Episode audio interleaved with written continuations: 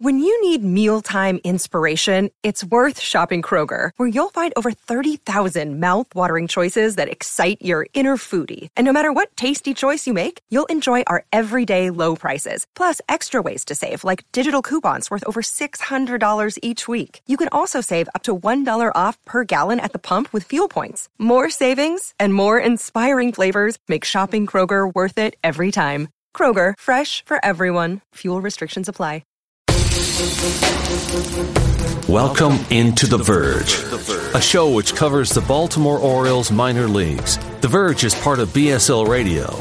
Baltimore Sports and Life is dedicated to analysis and discussion on the Orioles, Baltimore Ravens, and the University of Maryland. The site has a team of writers providing coverage of those teams and houses live streaming content weekly. Join the conversations at the message board, like BSL on Facebook, and follow BSL on Twitter. On Twitter. Welcome to On the Verge. This is Zach Spedden, joined as always by Bob Phelan and Nick Stevens. And for our final episode of 2021, we're giving you a special year end review where we're going to go back and look at some of our favorite moments from the 2021 season and some of our favorite things that happened on the podcast this year. We'll get to that in a moment. But first, On the Verge is brought to you courtesy of Mercer Floor and Home Carpet One. Mercer is a third generation family business that was established in 1959 and is located on Main Street in beautiful historic downtown Westminster, Maryland. For all of your flooring needs, think Mercer and thank you to Mercer for being a great sponsor this year, not just for us, but for other shows here on Baltimore Sports and Life Radio. We really appreciate you, and hopefully, listeners in the Westminster area are heading over there to check out floors and carpets because if you've listened to the show this year, you know you need to think Mercer. so we'll jump right into our year end review. And if you've listened to our prediction shows in the past, you know that usually the way it works is we'll read off a prompt that one of us wrote leading up to the show, and then we use that to make our predictions. We're kind of doing the same thing as a year end review where we've got a handful of things um, that we want to discuss that have to do with the Orioles, the minor leagues, and the show. Each of us wrote different prompts and are going to read them on air. And I'll turn this over to Nick to start off with our first prompt of the night. So, first question is uh, What was the best gift 2021 gave to Orioles fans? We start with Bob. Merry Christmas to you as well. Um, let's see. I, my answer is pretty simple to this. I mean, there was a lot to choose from, even at the major league level. As bad as the Orioles were, you had a Trey Mancini comeback, John Means no hitter, a new 30 30 player in Cedric Mullins. But for me, it was just minor league baseball. That was the gift that I didn't know we needed so bad after 2020, where it was a long, empty road for this minor league podcast. Um, so just having minor league baseball back and having these prospects go share their stuff and learn and develop and perform. That was uh, that was excellent to see. Didn't realize how much I missed it, but it was amazing. Well said. That was really a great gift this year. For me, I'm going to take Cedric Mullins 30 30 season. You know, for how as bad as things were at the major league level, Mullins made every game a lot of fun to watch. I was actually there the night he hit his 30th home run at Camden Yards. Not very many people in the stands, but you could tell that the fans that were there were really into the fact that he had made this accomplishment. And to think of all the players that could have done this homegrown guy who has been through a lot of adversity, really struggled when he first got to the major leagues, dropped switch hitting this year. And we were expecting some improvement, but I don't think anybody saw a 30 30 season coming. So I, I would say that that was the best gift that Orioles fans got this year. Yeah, uh, definitely minor league baseball this season as a whole for sure. That was the most 2020 was the most fun. I've written this a couple of times and said it before, but that was the most fun I've ever had as a baseball fan. Doing this podcast, keeping other fans educated on what's going on was so much fun. Finding these gems, the diamonds in the rough. Uh, but I think from the minor league side of things, I mean, it's Adley Rutschman. I mean, that's the best Christmas present you could ever want. I mean, top prospect of baseball, fantastic hitter, fantastic defender. But I think just expanding out to the major league side of things, I don't talk about very often. Uh, I'm going to watch more Major League uh, Orioles next year because hopefully this is a much better team. But I think Ryan Mountcastle, uh, just 33 home runs in the conversation for Rookie of the Year voting when I got into this whole spiel of like really diving into the Orioles system and becoming a f- true fan of minor league baseball, like Ryan Mountcastle was the guy. And you all you always hear you know, people talk about with prospects like it just sounds different off his bat. And I remember going to Salem to watch uh, Salem Red Sox Frederick Keys when Mountcastle was there. Left work early, drove down an hour and a half to Salem, front row, right there behind home plate. And when I tell you something sounded different off the bat, I understood what that meant when I saw Ryan Mountcastle hit a baseball. Um, shortstop Ryan Mountcastle at that time, I believe. Um, but I think this is a homegrown prospect who has made it in the major leagues. And I think he's going to be around for a very long time. And it's fantastic to see, to follow his, being a prospect who really followed his journey from start to where it is now. I think it's pretty cool. Especially since he he started off by opening his stocking, and it was just coal in there, one home run, uh, one something batting average in April, and then it was off to the races. Yeah, the way he turned it around this season after that slow start was impressive. He had a great year, uh, rookie of the year finalist or not. Definitely something to be proud of, and he has me excited for what he can do in 2022 and beyond. Speaking of Adley Rutschman, great prospect or the greatest prospect? And I'll let Nick start with this one. I mean, I'm not a homer in saying that like he's a great prospect. Like, I mean, and I can already hear people say like he's 24 years old. He hasn't reached the major leagues yet. Bobby Witt, whatever. Like, stop talking. Uh, the defense is truly elite. Like, the bat is so impressive for both sides of the plate. I think this is a guy who it's the behind the scenes stuff, uh, the mental side of the game, his learning of the game, the way he interacts with his teammates, everything the coaches say about him. Uh, is everything you want to hear and more. Uh, so I do think he's the real deal, and every single Orioles fan should be extremely ecstatic about Adley Rutschman's future in professional baseball. Yeah, I think he is the greatest prospect that's still eligible. I mean, thank you, Wander Franco, for for graduating. But uh, yeah, I think what's the saying? A rising tide raises all boats, and I think that's what we're going to see at the major league level next year with Adley Rutschman. Not just the pure numbers that he puts up at the plate. I'm sure it'll be great, but the handling of the staff, the defensive ability, the leadership in the clubhouse, just the quiet way he professionally goes about his business. I just feel like he is going to be a a turning point for this franchise as a whole. And Mike Elias is tied to him, you know, as far as one one in his first ever draft, and this is who he's leading the charge with. And 2022 is going to be the start of the big turnaround for the Orioles. Yeah, you said it right, Bob. The greatest prospect that is still prospect eligible. I really see Rutschman as the guy that's going to turn this franchise around to major league level and who's very quickly going to become the face of this franchise just because of everything that you have both mentioned, which is not just what he does at the plate, and he's a really good hitter, um, not just with the defense, because he is a great defensive catcher, but everything you're hearing about his leadership is top notch. I, I think that he's someone that when he gets to the majors next year, is going to settle in pretty quickly and show that he's a major league catcher on both sides of the ball and someone who could be a truly elite player in this game for a long time. And I know that there are still some factions of Orioles fans who fall back on Matt Wieters' career and say, well, that didn't meet the hype.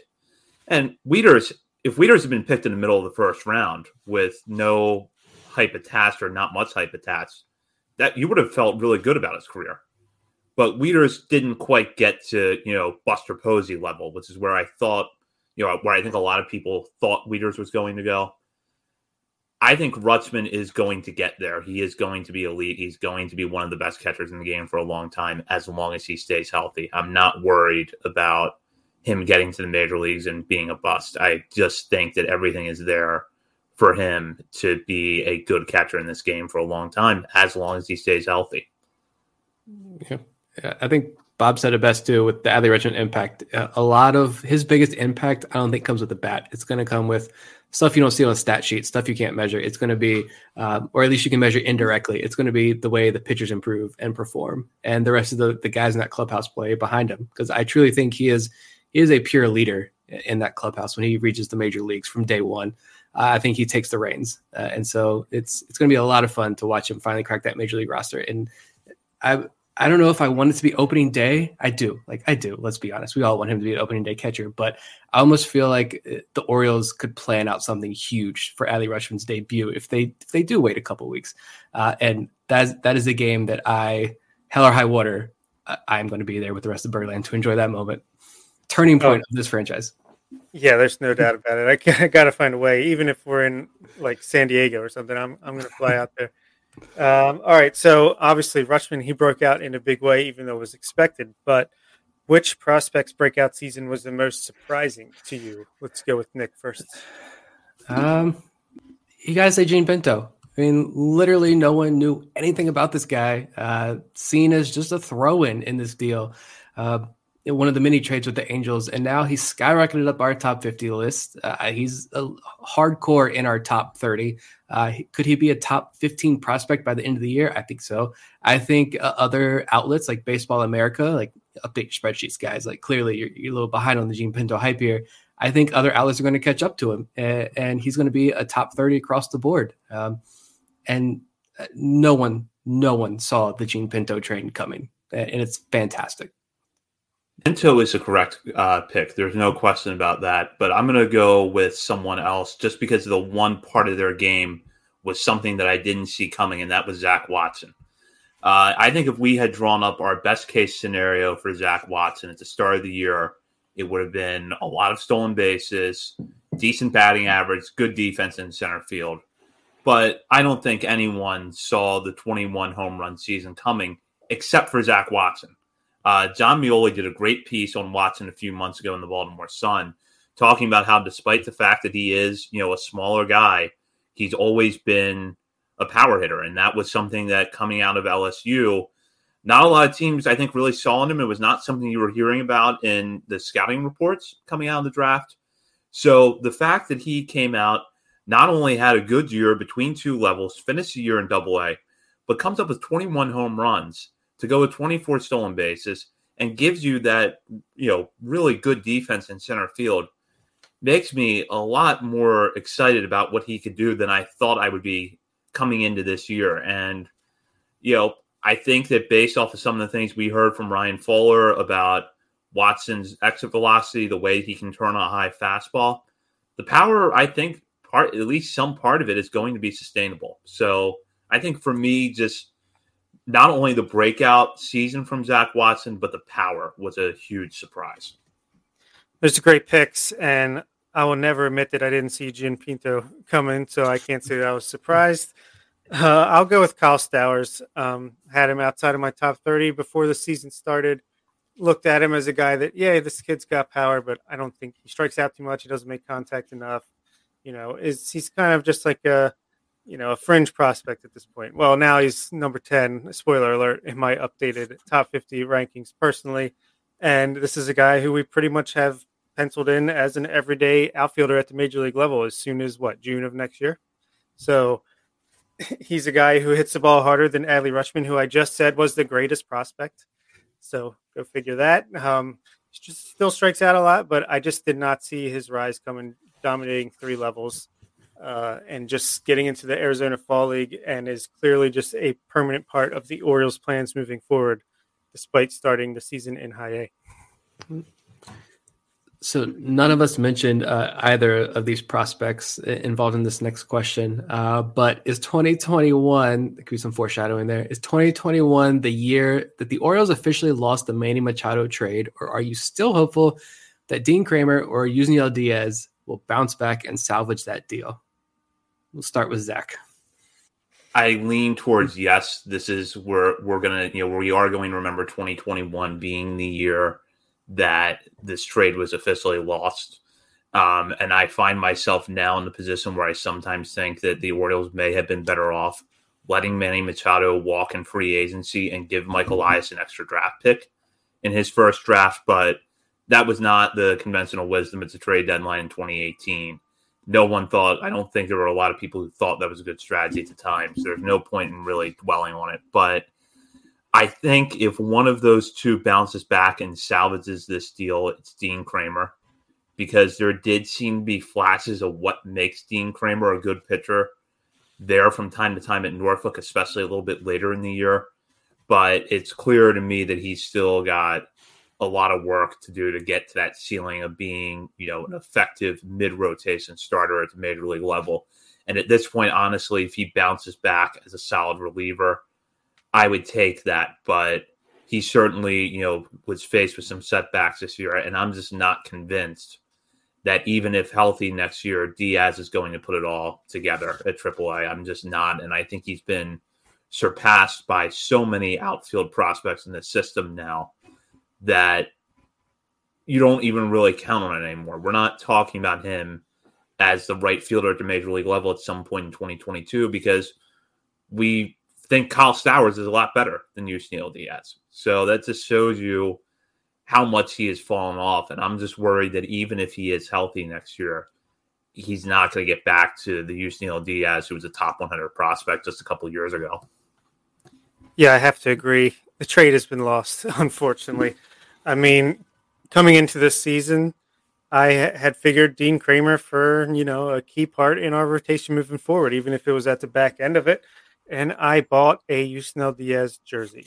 So, and now in the most recent article I just wrote, I don't even have Yusniel Diaz starting in AAA Norfolk's outfield. I have him stuck at DH just because I feel like he's got to be in there somewhere. I mean, the guy had like an OPS in the 400s, a 27 WRC plus, but I, I do agree with Zach though. If someone's going to salvage it at all, it's going to be Kremer. I feel like there's still a little bit. There's definitely talent there. It's just a matter of putting it together. I feel like he's more in his head than anything else. But maybe if he he throws to the greatest prospect of all time more often, he can maybe settle in as a as the middle reliever somewhere. But man, it's pretty sad when you say we should have let Manny Machado walk as a free agent instead of trading him for five guys from the Dodgers. Yeah. Um, this brings the mood down a little bit, but yeah, I wrote the trade off like six months ago. Uh, I wrote today, and it, well, today we're, we're recording this in advance. So a week ago, uh, for Baltimore sportsandlife.com that I was kind of done with Yusniel Diaz. I think I am done with Yusniel Diaz at this point. And I think a lot of it's just unfortunate injuries, and they're really like hustle injuries. I don't know if that's a real term or not, but I'm going to use it. it. They're like Austin Hays style injuries where he's getting hurt because he's playing the game hard. He's playing the game the right way. Uh, he's given everything he has for this team, uh, but it, it's just the injury bug is just there. It's not going away. The bat's good, uh, not great. It's good. The defense is really good, and I've enjoyed watching Yusniel Diaz play, but I don't think it's over these injuries. And it was something I saw actually. Shout out to Patrick Brennan I don't know if you guys are familiar with him on Twitter, but I think he used to write for Beyond the Box Score, and now he works for Kansas State baseball team doing analytical research there. But he's researching minor league hitters, and he posted a graphic, uh, the, the aging curve for minor league hitters, where like 22 to 24 is that sweet spot for player development.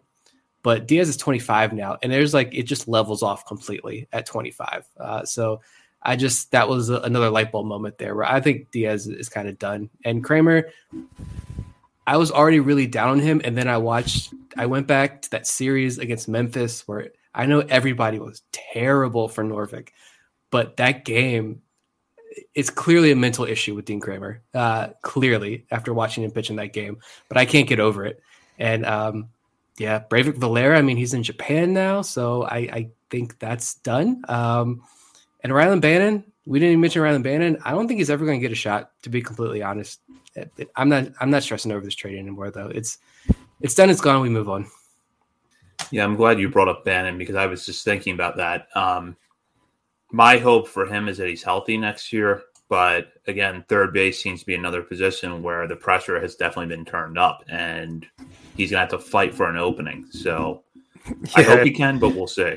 If he wanted a perfect opportunity to get a spot nailed down and get his opportunity in the major leagues. That was last year, and that clearly did not happen. So, mm-hmm.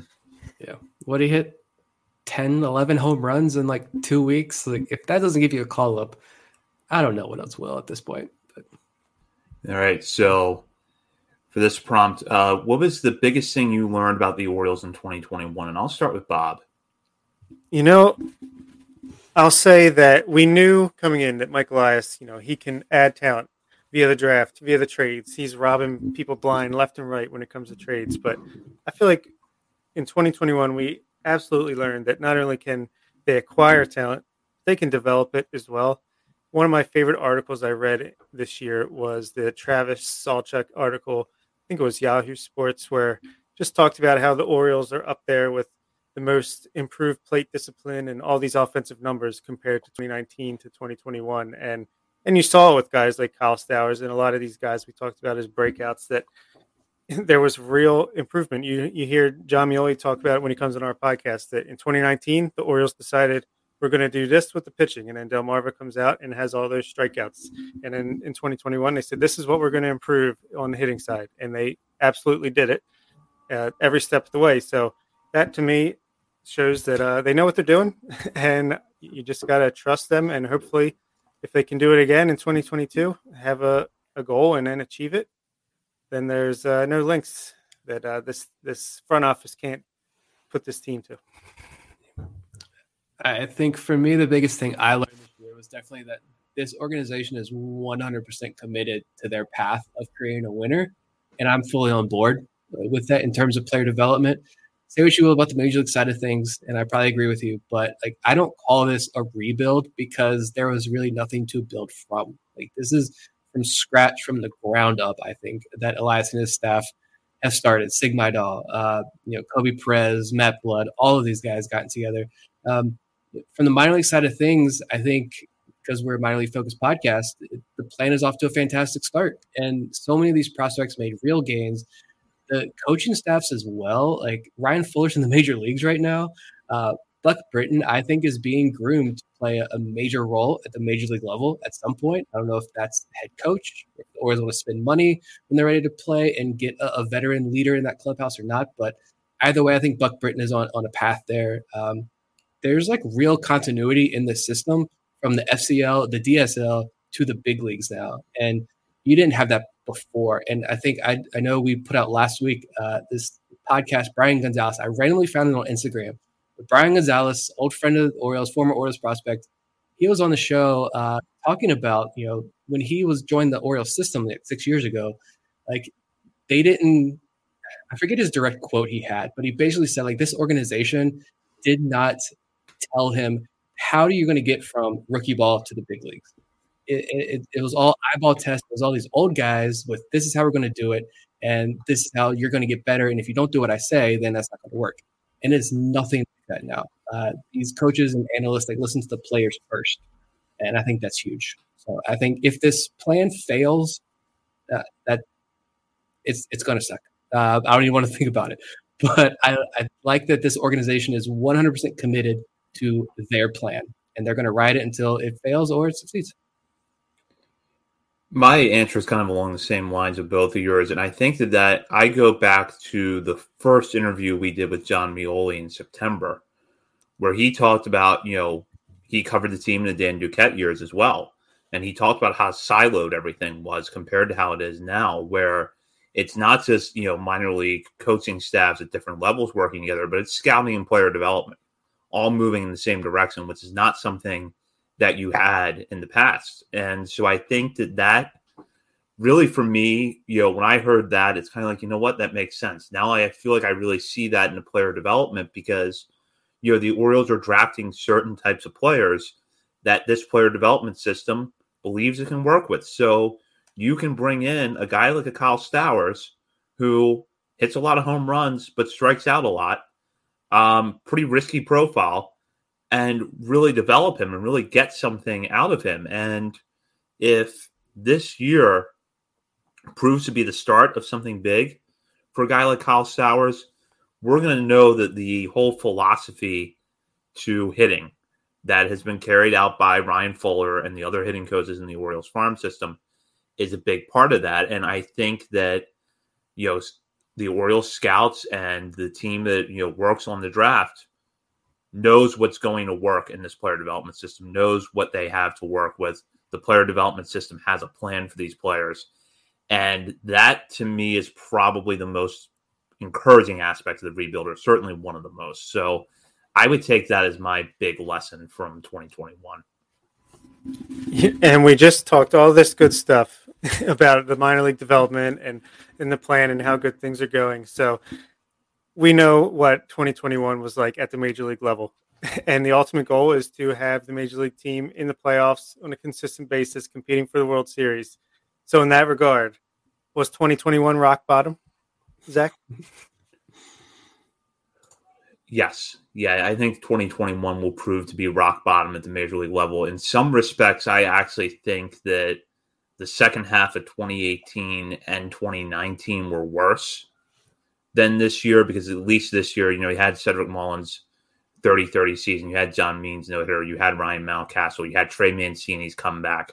So there were some good things packed into a year with a terrible win loss record. But I think that I feel like at the major league level, the worst is over, even if I don't think the 2022 Orioles are going to be very good. And even if I think counting on them to, you know, completely turn the page in 2023 might be a tad optimistic, I still feel like the the worst is over at the major league level. We're going to start seeing the Orioles make, you know, noticeable gains and improvement um, in 2022 and beyond this has got to be rock bottom. Uh, I don't know how it can get any worse, to be completely honest. Uh, and I know the pitching was a disaster, uh, and we all wanted to see more from Keegan Akin and Dean Kremer and Zimmermann and some others who made their debuts. But uh, Zach mentioned a lot of this here. The silver lining is that you know is Cedric Mullins for real? And I know maybe not a yearly MVP candidate, but like can he be a solid major leaguer from here on out?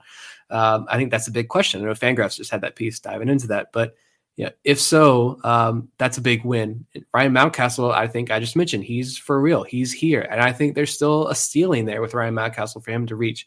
Not extraordinarily high or anything, but there's still more there that he can offer. And I think offensively, the Orioles found pieces. They found real legitimate pieces. You've got Adley Rutschman coming up. Now build around that. And I think the Orioles really start cooking. And I know it, it's got to be the pitching. That's the biggest question mark here. But everything is trending in the right direction. And you cannot get any worse because I can't imagine what Orioles fans will do if 2022 is any worse than 2021 because I was checked out week two um, and that, that was bad. Yeah, I'm not going to lie. After 2019, I thought, oh, this is rock bottom. How foolish was I? Yeah, I do think 2021 is rock bottom. And I think the team themselves think that 2021 was rock bottom because I, I just listened to Jon Meoli again. He's everywhere on a Baseball America podcast talking about the Orioles prospects. And they're just talking about the system in general and the competitive window. And Meoli mentioned that the team thinks 2022 the team will be interesting, and 2023 the team will be competitive or contending. So I do think this was rock bottom, and hopefully it's nowhere to go but up from here. Uh, my turn. I think I'll read this. Um, what was your favorite play of 2021 season? There were a lot of them. Do you have any favorite plays that stood out from this past season? We'll start with Bob. Go back to you. Uh, all right, I got uh, two honorable mentions at the major league level. That Cedric Mullins catch that he made, robbing a home run over the fence, was pretty tremendous. I think uh, at out of state Orioles highlighted again recently just how awesome it was, and and I have to agree. Also have to shout out Johnny Rizer. I think that Nick, you just tweeted that out pretty recently bringing that back to mind where he jumps over the fence in the foul ground, catches the ball somehow. Unbelievable. I think we even got a Grayson Rodriguez retweet on that. But my pick for play of the year, favorite play of the year, was a Robert Neustrom inside the park home run, which is a play that I watched while we were sitting in the Bowie Bay Sox press box, and I'm watching the Norfolk game on my phone via minor league TV. and he hits the ball, player crashes into the fence, door swings open, ball's rolling around, Neustrom, you know, he's got wheels, he's flying. It was it was tremendous to see. Just you you, you don't get any better than that.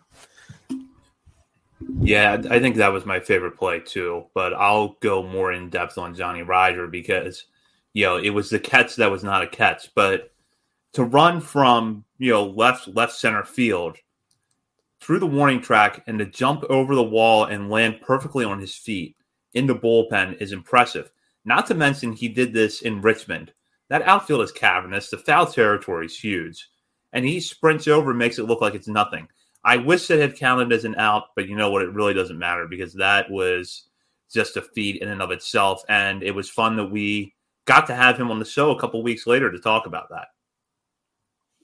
Yeah, that's unbelievable play. Uh, speaking of the Rodriguez retweet, like Grayson, you don't follow us, man, but you show some love. So what's up? Um, anyway, I think those are all great plays. One of the plays that sticks out to me was a very simple play, but the Adley Rutschman foul ball that he catches and then guns down to second base to finish off the double play. This man I don't think it was a bunt attempt. Yeah, it was a bunt attempt. It was a bunt attempt. I don't know who the Tides were playing late in the season. Rutschman catches this pop up that comes right back to him. He is already in the perfect, ideal textbook throwing motion to second base, waiting for that ball to, get, to fall in his hands.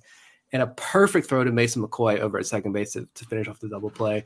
Um, I think a lot of people, when they saw that play, myself included, thought, what can't this guy do? Um, it was so simple, but so beautiful. Um, the story of Adley Rutschman. Uh, I think that was definitely one of my favorites. And I also keep thinking about this Joey Ortiz. There's a Joey Ortiz highlight that I know we put out. I just put in my article that I wrote uh, recently on BaltimoreSportsLife.com. It's just a play deep in the hole, third base side, and he slings over first base, gets the out. It's not like ESPN top 10 worthy play, but that was the play that said to me, like, Joey Ortiz is a legitimate prospect, and all the hype is for real. And that is why early in the season before his injury, Joey Ortiz was my prospect crush for a very long time this year. If I can make a note on that Rutschman play, it kind of reminds me of the Manny Machado play against the Twins, where he's charging in, pump fakes to first base, and smartly gets a guy at third. We're caught in a rundown between third and home.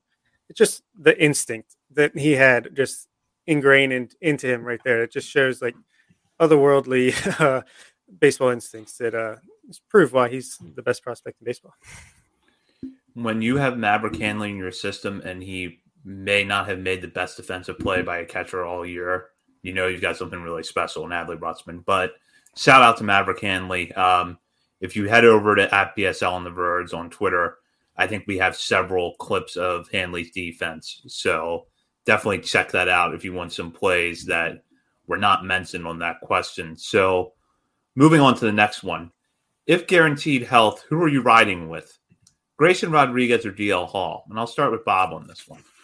Well, I think Nick just got picked off at first base uh, in between questions by oh, yes. Maverick Hanley. But uh, if guaranteed health, give me DL Hall. If if you can guarantee that he's going to stay healthy, I think his top end stuff is actually a little bit better than Grayson's, which is definitely no slight on Rodriguez whatsoever. The guy is amazing, best pitching prospect in baseball for a reason because the floor and ceiling are both incredibly high. He's got four pitches. All right, I just don't want to offend, but Hall, I feel like his pure stuff might be just a little bit better, and especially coming from that left hand side, touching triple digits on occasion. I just feel like if you can guarantee his arm stays attached to his body, then he's going to be a very valuable weapon in a pitching staff. Yeah, I still think DL Hall is like underrated from a national perspective. Um, because that that raw stuff is just so good. And you want to talk about a competitor? I don't know if anyone else in this organization is, is a big of a competitor as DL Hall is. And same thing, like that's no slight on anybody else. That just speaks volumes about so what kind of person and baseball player DL Hall is. And I wanted to say Hall as well because uh, uh, that ceiling is higher. Uh, if I'm going to agree with Keith Law on one thing, it's going to be that that DL Hall does have the higher ceiling than Grayson Rodriguez. But thinking about a little bit more, like I'm riding with Grayson Rodriguez this stuff is so good, just so so good. And I go back to the start he made against Erie when that Erie lineup had like Spencer Torkelson and uh, Riley Greene, I think. I mean, that was a lineup that was just loaded with some of Detroit's top prospects.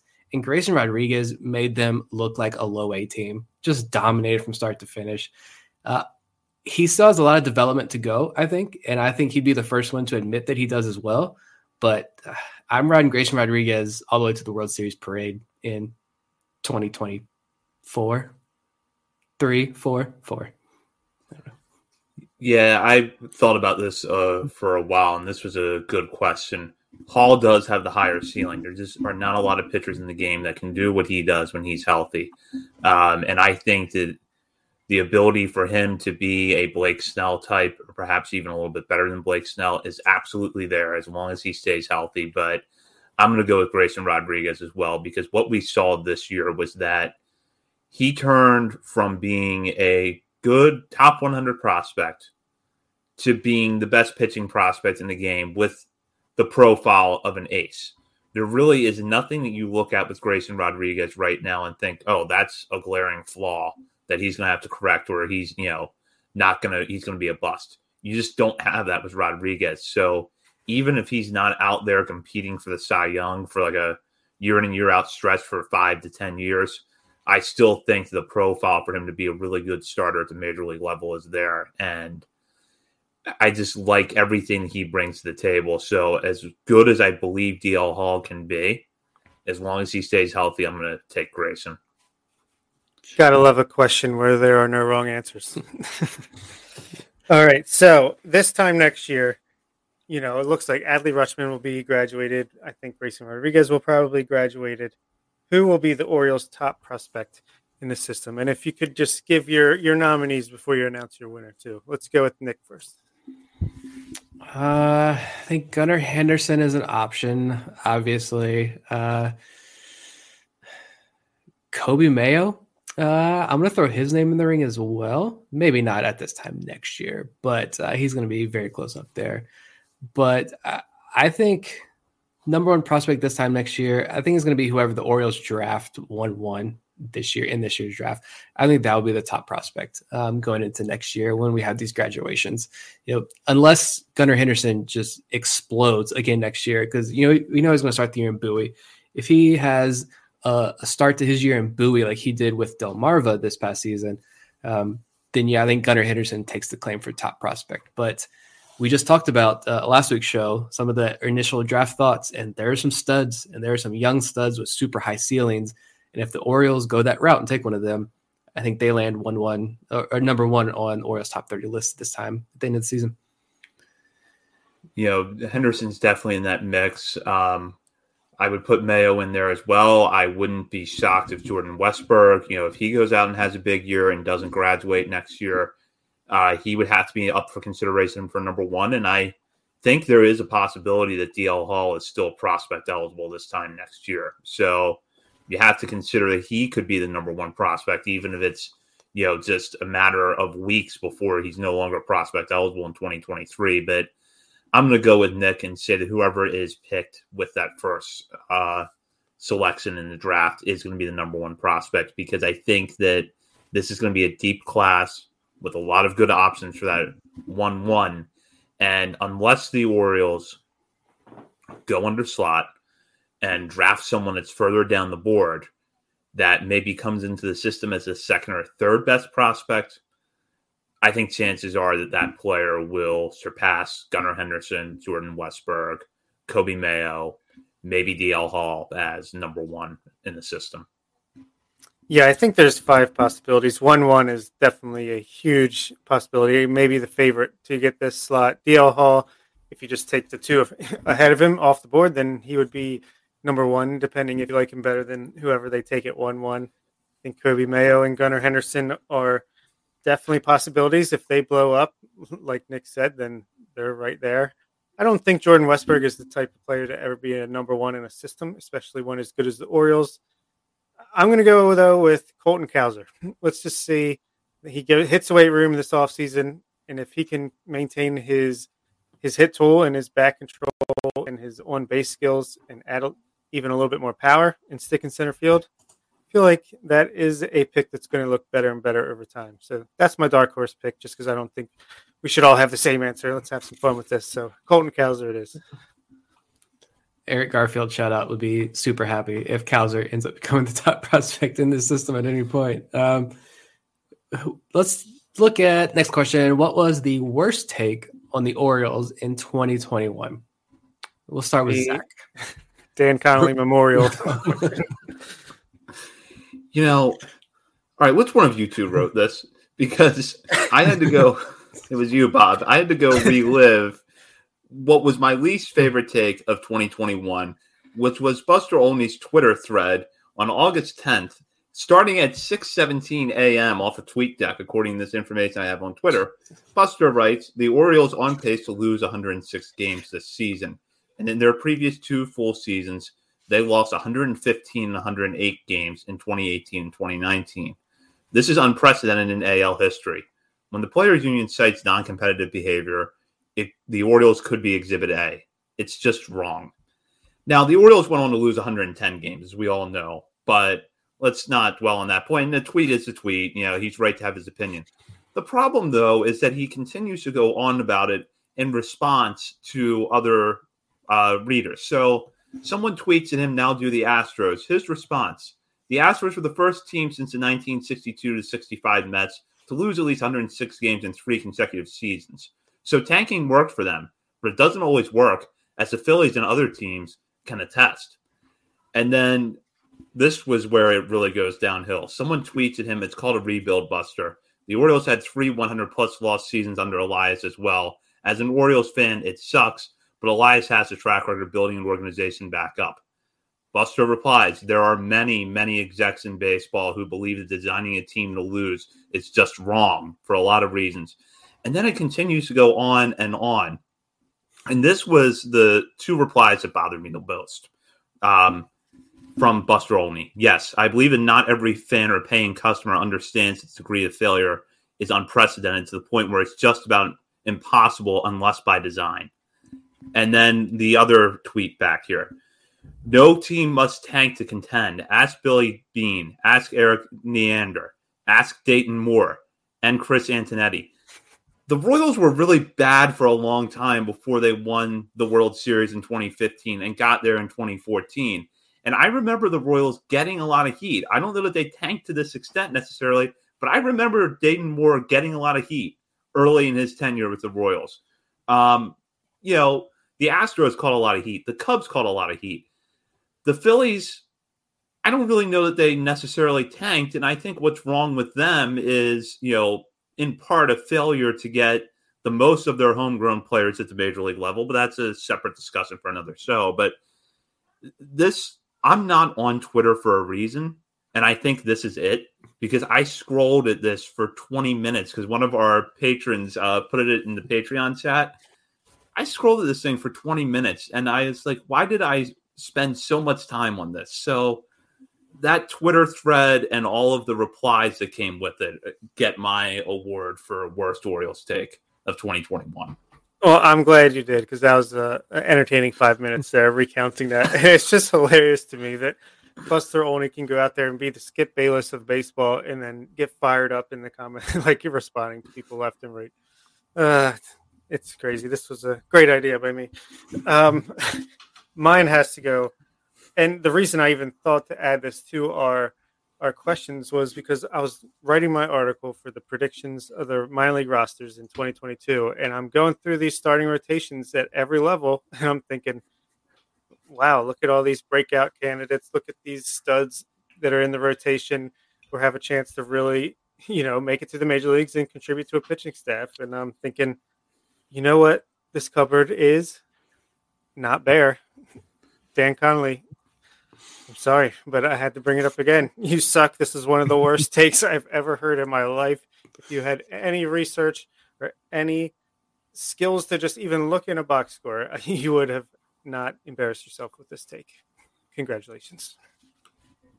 Uh, I don't even know how to follow that up uh, from both of you guys. Uh, I think you guys nailed it. Uh, I was just going to say, like any writer, anything from the national perspective, uh, attacking the Orioles, I mean, that falls into it because I think outside, Zach summed it up perfectly. I don't even know where else I can go with that. Um, but yeah, I was going to avoid the Dan Connolly, but I'm glad Bob went in on that again. Uh, so anytime you want to you want to bring that up and go after Dan Connolly, I fully support because uh, I even made it on our Twitter banner there that the cupboard it cupboard is full, cupboard is stacked. I forget what I put on there, but uh, this minor league system is loaded. The Orioles, I mentioned earlier, the Orioles have a plan.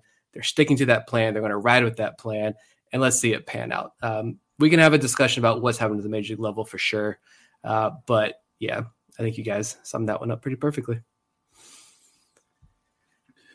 So, on a happier note now, uh, Super Bowl prospect prediction for 2022, and I'll start with Nick. This one, I tweeted this the other day, and I'm going to stick with it. I think super bold. I wrote this question thinking it's very likely probably not going to happen, but let's have fun with it anyway. I think my super bold prediction is that this time next year, we're talking about Carter Baumler as a top 10 prospect in the system. I think that might be extreme. That's probably pushing his timeline a little bit. He did have Tommy John surgery last year. So we've yet to see him pitch in the professional ranks um, since they drafted him out of high school. But the more you read about him, there's not a whole lot yet up to this point in his career, but the more you read about him and the more we heard out at the alt site in 2020, because I think I believe he was there. That's where the injury occurred the Orioles seem to be extremely high on him, and they paid him a lot of money to persuade him to bypass his commitment to TCU, where I think he was going to pitch and play football. I think he was going to kick for them as well. Um, and he turned down other organizations who offered more money, I believe, than the Orioles. And he took the Orioles offer to sign with Baltimore. I think that's my bold prediction that Carter Baumler is going to be a super secret weapon in this organization and be a top 10 prospect next year. I do like that. I think Baumler's really going to establish himself as a guy that that was hiding under our noses the past couple years and we didn't realize what we had. But my bold prediction is going to be that one of these four players, I'll I'll pick a particular one, but one of the four DSL players that have really jumped out is with uh, Maikol Hernandez, Samuel Basallo, Anderson De Los Santos, and Junior Lara. I think one of them is going to make full season ball in 2022. And if you know from the likes of Julio Rodriguez, Noelvi Marte, Kristian Robinson, along those lines, if you're 18, 19 years old and you're performing in full season ball, you're a top 100 prospect. So I think I'll go with Samuel Basallo will be a top 100 prospect in baseball this time next year. I like both of those predictions. I'm going to go with this, and this is something that I know some of our listeners are aware of. Mishael Deson is actually Rule 5 eligible after the 2022 season, according to Fangraphs. And I'm going to predict that Deson owns a, earns a 40 man roster spot next year, despite his youth, the fact that he's going to be a few years away from the majors. I think with the breakout season that he has between Delmarva and Aberdeen next year, the Orioles are not willing to take the risk that another team chooses him and rides him on the bench for most of the year, and that he's going to, you know, cement his place as one of the best outfield prospects in a system that is loaded with outfielders, and he'll earn a 40 man roster spot. It's not going to be one that pays off into, you know, him making the majors right away, but it's going to show that the Orioles have a lot of confidence in him getting there. I love that. I let's just do a bold prediction, a super bold prediction show, and get weird with it. Um, because that was amazing. Now I'm super jacked, and I want baseball like right now. I know, right? well, if we could take a moment to pat ourselves on the back, what moment from 2021 made you the most proud of the podcast? Let's go with Zach. We all know what it, it is. We all know that it was Mike Elias shouting us out on Twitter and I'll let you, the two of you speak to that more because I'll go with kind of the moment where I'm like, oh, we might have something here. It was when we got Eric Longenhagen on the show because we had kicked that around for a while, like, oh, let's have Eric Longenhagen on. But I'll admit that I don't really know that I thought it was going to happen. We talk about it um, when we finish the show one night. And then Bob messages Nick and I, I think a day later, and says, "Got Eric Longenhagen booked uh, for next week." like, and then we have him on the show, and the interview was great. He had a lot of good answers, and then from there, it was just like we just kept rolling with getting guests lined up. The show, I think, you know, really went places from there. So for me, that was kind of the moment in 2021 where I'm like, oh, we might have something here.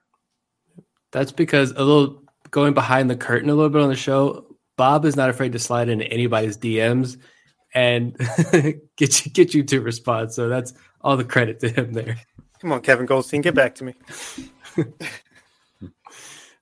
um, I guess for me, that's obviously the great one. Um, I remember putting out that tweet too. We were so close to like three thousand followers, and I my I was out to dinner with my wife, and uh, I think she was like paying, and I was just like, I'm just going to be like, let's let's see if we can get to three thousand followers. And then I'm sitting there eating ice cream downtown, and I see Mike Elias retweeted, quote tweeted us with that, and that was just an unbelievable moment for the show. It was uh, a moment I will never forget. Uh, but I think for me, another one too, something a little bit more personal. I think uh, we got a message, and I'm not going to say his name, but we got a message right after the minor league season ended from a player in the system, and he said say his names. I feel like I could read the message, but he said, "Fellas, just wanted to reach out and say thank you for following our game so closely. Always looked forward to seeing what you guys had to say about the games.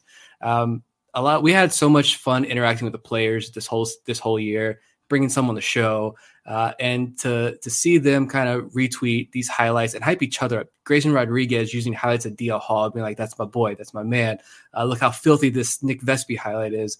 Um, it was pretty cool to see the camaraderie among these guys and to know that the players appreciate it. And so I think this you know, it's an opportunity for us to just pat ourselves on the back. But I feel like we educated a lot of fans uh, on who these guys were, and uh, we helped the players get their names out there a little bit as well. Yeah, just the way it felt like the world stopped when Michael Elias tweeted that out. It's like everyone's messaging me, "Oh my god, did you see what happened?" And it's like, wow, that did just happen. But obviously, I mean, small stakes compared to a lot of the world. But just as huge Orioles minor league fans, that was like such a huge moment. But for me personally, the one that it's maybe not proud, but just that made me look at my wife and be like, "Oh yeah, you don't think I should be doing this?" Was when we were at the Aberdeen Ironbirds game uh, for my son's sixth birthday, and we went on the dugout to answer trivia question. And little did I know they give you the answer before you can go on there, so it wasn't much of a challenge. We got a Horizon movie theater gift card, um, and after I get done with that, we're on the big screen. Obviously, I look down and someone tweeted at me is this you with a picture of me on the big screen? I'm like, what the hell? Someone just recognized me at the Iron Aberdeen Ironbirds big screen. That's pretty crazy. so, yeah, that would be mine. Uh, I think what, looking back some of the interviews we had, what interview did you learn the most from? Let's start with Zach on this one. It's hard to pick a single one. I would say that accumulatively, I learned so much from Jon Meoli's two appearances. And you, you know, we know that John is obviously really good at what he does. I mean, if you hear us cite him on air a lot, but in our chat that we have to communicate with each other between shows, Jon Meoli's name probably pops up four or five times a week. Like, you know, he just wrote this or remember when he wrote that. I would say that those two shows accumulatively, I learned – a lot more than he has even written about the inner workings of this organization, what goes on with the farm system. Um, I will say though that every single time Stephen Loftus is on this show, I learn something. So when he's on for the draft, I just try to soak in all the information I can get because he's really smart. He knows what he's talking about, and the to have him at Baltimore Sports and Life here as a guest, and then his co-host duties, the warehouse, along with Chris Stoner and Matt Corey, uh, definitely brings great insight to the table. Yeah, honestly, for me, every time we have a guest on, it always like surprises me how good it goes. Like even a couple weeks ago, Vivek learned a lot about the Rule Five draft and the guys that are eligible there. I could just go down the list. Seems like every single time, even Kyle Glaser, he's a little bit more negative, but I definitely learned something from that interview. But for me, my favorite interview of the year would probably be Matt Blood. Just getting him on here, talking about the Orioles in depth and and what they're doing in the minor leagues. That that was a that was a big get for us too. And I just I thought that interview went really well. I felt like we learned a lot there. But really, everyone that we interviewed this year was was great and appreciate their time. Yeah, Matt Blood was really awesome interview uh, for him to come on this little small timey uh, podcast. You know that before the season started, we had like barely we didn't even have 500 followers on twitter uh, and like hardly anyone was like interacting with us. Shout out to the, the day one hardcore uh, mm-hmm. followers but once the season started and it really took off and ballooned and to have guys like in the front office not just the players but guys in the front office as well acknowledge um, and want to come on the show and talk about uh, prospects with you guys the listeners as well it was pretty awesome. One of my favorite interviews though honestly was honestly it was zach peek to go another route just because he was so laid back and awesome with his answers and that you really got a, better sense that these guys are, are, truly like they are friends. They're more than teammates. Uh, they're in this together um, and, they they learn so much from each other. And it's the guys too the, the names that he dropped in that interview you know he yes grayson rodriguez DL hall yes we know who those guys are but you know when you're dropping names like jake Przina as someone who you're looking up to in this organization um, I think that shows even more like the depth of, talent in here. These guys are professional baseball players. They all are at the best at, at what they do. Uh, and they're all continuing to learn from each other. I think that was awesome. And uh, shout out to Johnny Rizer as well. I wasn't on that episode. I was at the beach uh, with very minimal, if ever, any Wi Fi uh, at that house. But uh, I love listening to that as well on my uh, morning walk on the beach, listening to the poetic sounds of Johnny Rizer's voice. Um, but, you know, to the growth, it's really amazing to hear Orioles prospects themselves talk about the the growth from like the pre Elias era or early Michael Elias era to now. uh, and how they're all buying in on this as well. That was really cool to, to listen and get insight from. If I could also just shout out one more, it's uh, Ryan Fuller doing that interview in person at the Bay Sox Stadium, and really did feel like learned a lot about just the ins and outs of like how Kyle Stowers is adjusting between the bats and stuff like that. And now the dude is the major league hitting coach, so that was a lot of fun too. He was absolutely great. So, what interview would you most want to have on the show for 2022? And I'll start with Bob on this one. There's so many that I want. I want Brad Ciolek for the draft. I want some Koby Perez for the international. But number one on the list has got to be the big guy himself. I want to talk to Mike Elias. Come on, you, you tweeted us out. Come on the show and let, us have some fun. We'll take it easy on you. We'll ask some good questions. So come on, Mike, get on here. Yeah, the dream. Um, yeah, I think from like a player personnel side, uh, Koby Perez would be number one. I think that's one area that you know we don't know a lot about uh, the international guys, uh, and that's I think the real the looking ahead to 2022. I think the biggest storyline from the minor league side of things is going to be the rise of the international prospects, and so to get Koby Perez's insight would be fantastic from a player side. And I really want this interview I, I, really want him to come on the show, but I'm afraid that like I'm gonna like fangirl way too hard and not be able to compose myself. Uh, but it might get a little weird. But I want Coby Mayo on the show because the kid is the truth. I am a huge believer in Coby Mayo's ability becoming a, a future elite prospect across baseball, not just a, a, good Orioles prospect, a truly elite prospect and, and solid major leaguer. And so I think that would be uh, a fantastic get player side of things. Definitely thought you were going to say Brandon Hanifee. I, I, I, I talked to him before. It's all good. Whatever. Um, well, when Chase DeLauter goes to the Orioles 1 1, we're having him on the show. So, of course. Of course. Yeah. Chase, what's up, man? Yeah, we're having him on. But um, really, anybody from the front office um, would be great. would be great. Michael Elias, obviously, being the big one. I would say a guy that I want to talk to more though is Jordan Westburg, because if you have not read it, um, go back and read an interview that he did at Fangraphs back early in the season. And I didn't really know much about Westburg beyond what you read in the scouting reports and beyond what you know some in the Orioles organization were saying about him on the record. But he is a smart guy with a smart approach to the you know to hitting. And that was really reinforced by Zach Peek when he was on our show that, you know, he wants to pick Jordan Westburg's brain um, for how to attack hitters because Westburg is a smart guy. He's willing to share that information. And, you know, a lot of people feel like he's somebody who's going to be doing this at a high level for a long time. So Westburg, I think, would be a really interesting guy to talk to.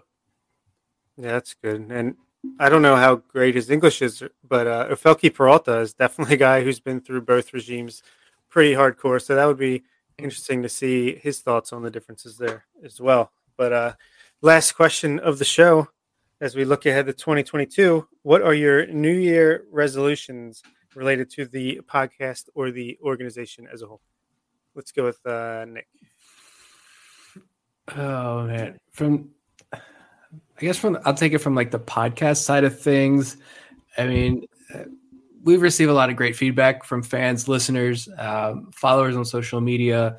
Uh, continue to give us that feedback as well. Let us know what you want to hear. Uh, I think we're very open to that. Um, constructive criticism, things you like, things you don't like, and build on that to become like I envision this. I want this to be like the number one source on the internet for Orioles minor league coverage. Uh, and I know the three of us work hard on that every single week to create a great show, great social media content. The players make this so much easier, uh, to be totally honest. We're just like, we're not, we're just here highlighting these guys. Um, and I, am pretty proud of all that we've done here and what we've grown. Um, but yeah, I just want to continue to be the number one source, uh, bringing in more interviews because I feel like a lot of fans, you look at prospects and you know you look at a guy like Zach Watson, like he's not a top 30 guy on MLB pipelines list. He's a nobody. Uh, I feel like a lot of people kind of have that take on prospects when, like I just mentioned, these guys are all professional baseball players. They're the best of the best. Um, baseball is hard, and getting to the major leagues is even harder. And so, like bringing more of these guys, letting them tell their own story on our show uh, for fans to hear, I think would be fantastic because we have this audience um, and kind of using that same audience, using that reach that we have to maybe do more good next year. Um, kind of being inspired by, I know someone we've talked about speaking interviews wanting to get on the show is Emily Walden. Uh, and so like people like that have inspired me to like, let's use our audience next year uh, to create more good in the world of minor league baseball. And, and I think we can do that. And I think 2022 is going to be a huge, huge year, not just for the Orioles, but for ourselves as well. My New Year's resolution seems relatively small in scale to that, and those are all great points, Nick, and I definitely agree with you. But I really want Bob to wear the Yusniel Diaz jersey on air uh, for an episode. And I know that any like people who are listening to the show, you know, through podcast apps just aren't going to get the effect of it. But I just really want for our live stream audience them to see Bob in the Yusniel Diaz jersey. It would be great if it coincides with him making his major league debut, but Bob has mentioned that a lot uh, on this show.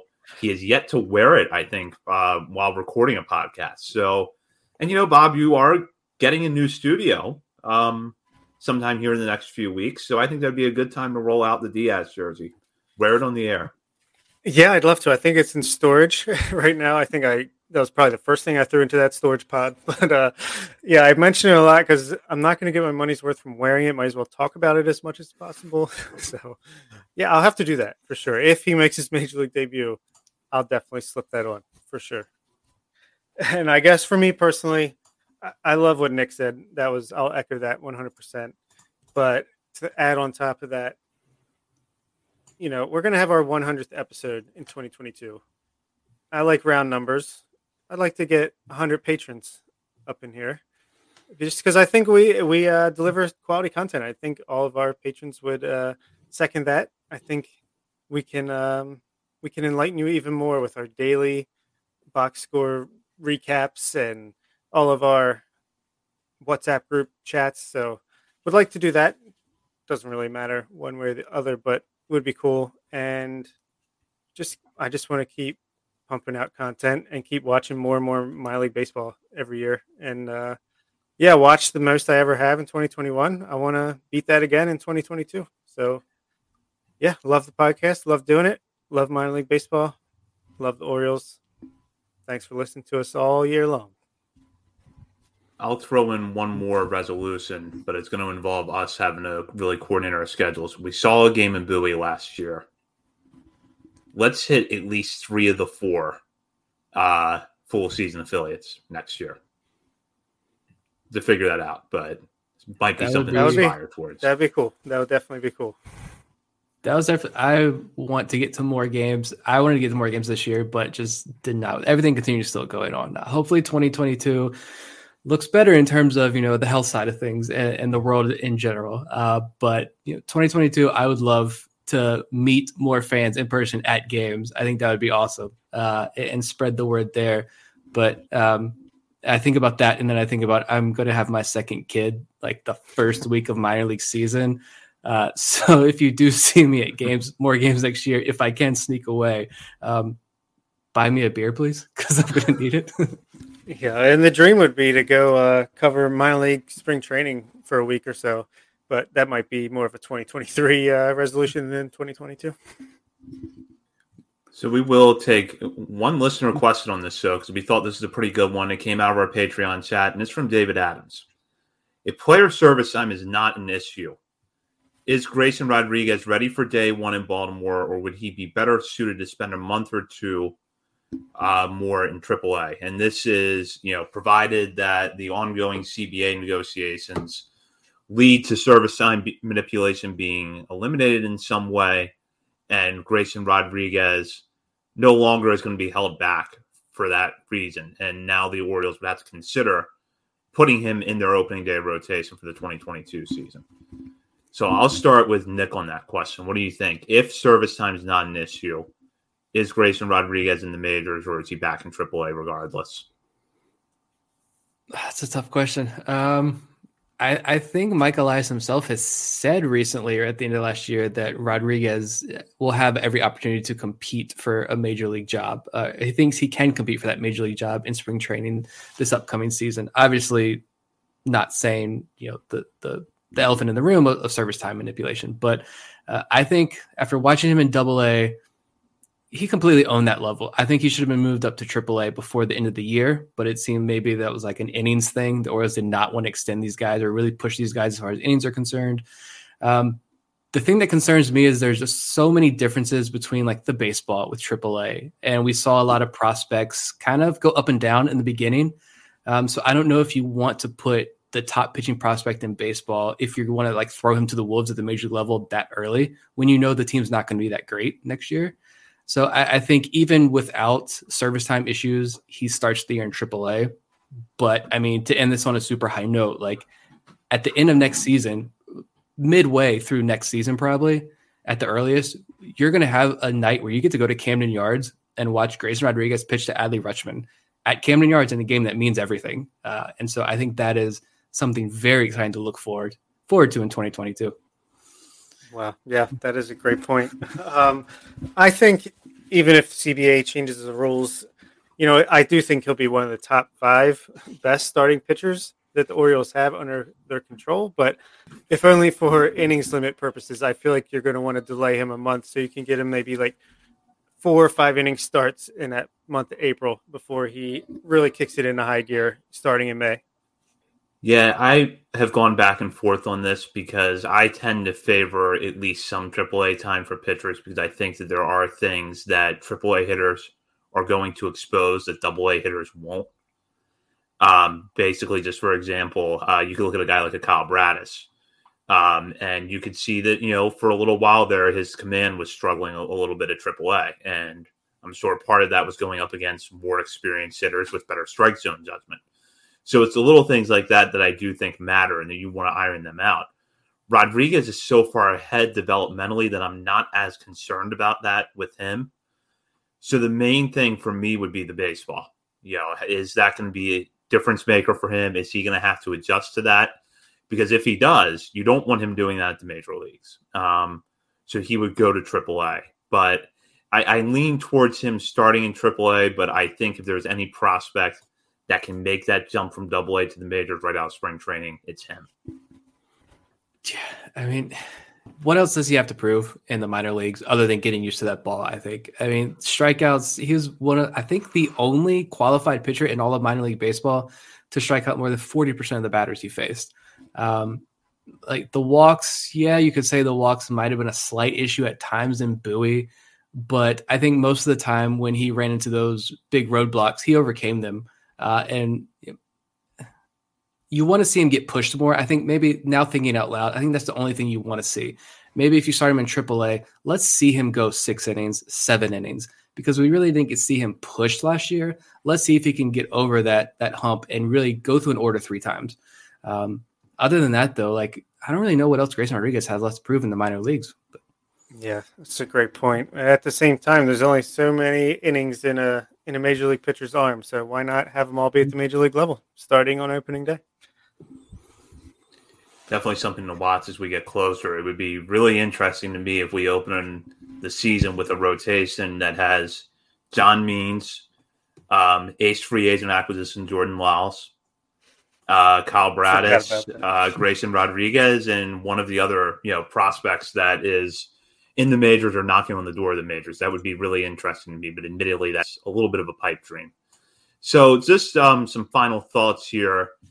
First of all, thank you to all our listeners for a great year. We couldn't do this show without you. Your support, uh, whether it's through Twitter, through watching us on our live streams every week, listening to the podcast, reading our articles at BaltimoreSportsAndLife.com. We appreciate it. We couldn't do this without you. Also, want to thank Chris Stoner, the owner of Baltimore Sports and Life, who's been very supportive of us over these last two years. Um, certainly go check out the site and listen to Chris, Matt Corey, and Stephen Loftus over on the warehouse. And while you're at it, check out the other shows here on Baltimore Sports and Life Radio because there's a lot of good content going around the site and our podcast. So be sure to check them out.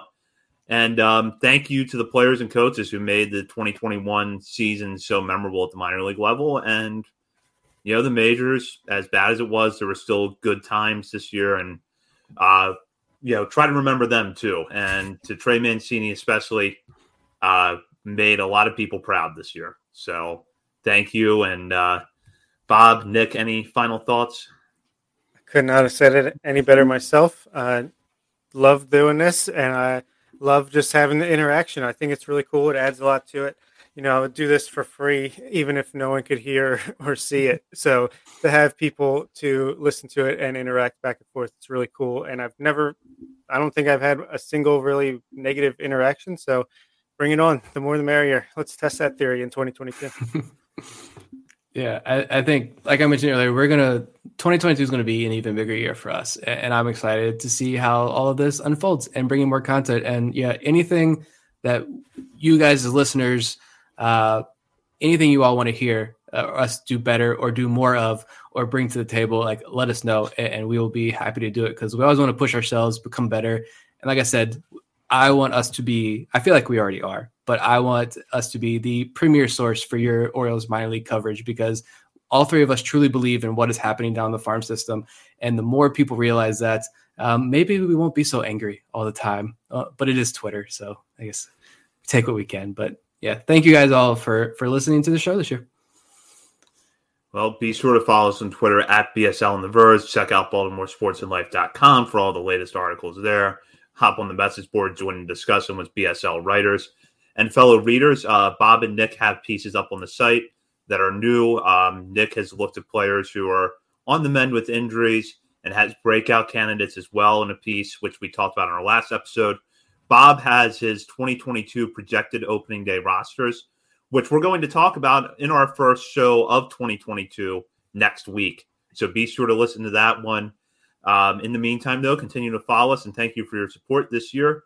For Bob Phelan, and Nick Stevens. This is Zach Spedden. You're listening to On the Verge.